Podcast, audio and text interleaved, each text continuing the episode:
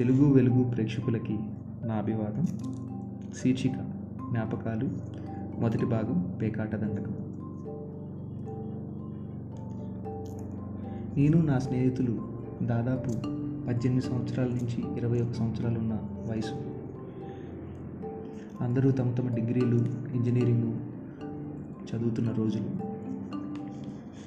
ఎప్పుడో ఒక వేసవిలో సరదాగా మొదలైన ఆట తర్వాత అలవాటుగా కొన్ని సంవత్సరాలు గడిచింది.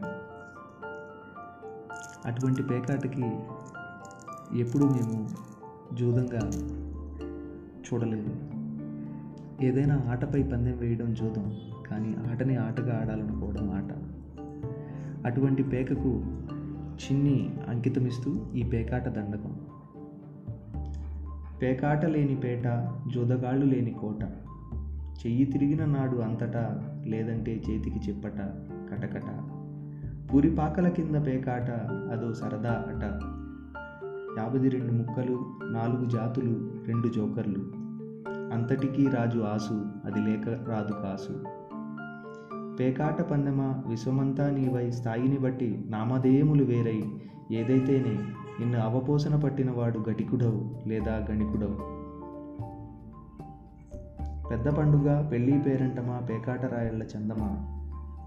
పగలు రాత్రి నీ రెండు రంగుల జిగిబిగి ముక్క అనంతం నీ రూపం. సంధ్యా థియేటర్ ఎదురుగా మూడు ముక్కలాట మొనాకోలో పోకరాట. అంతా నీ విశ్వరూప సాక్షాత్కారం. ఇన్ని నీవే అంతటా నీవై వెలుగుతున్న నీకు పేకాట ప్రియుడు అర్పించు దండకం.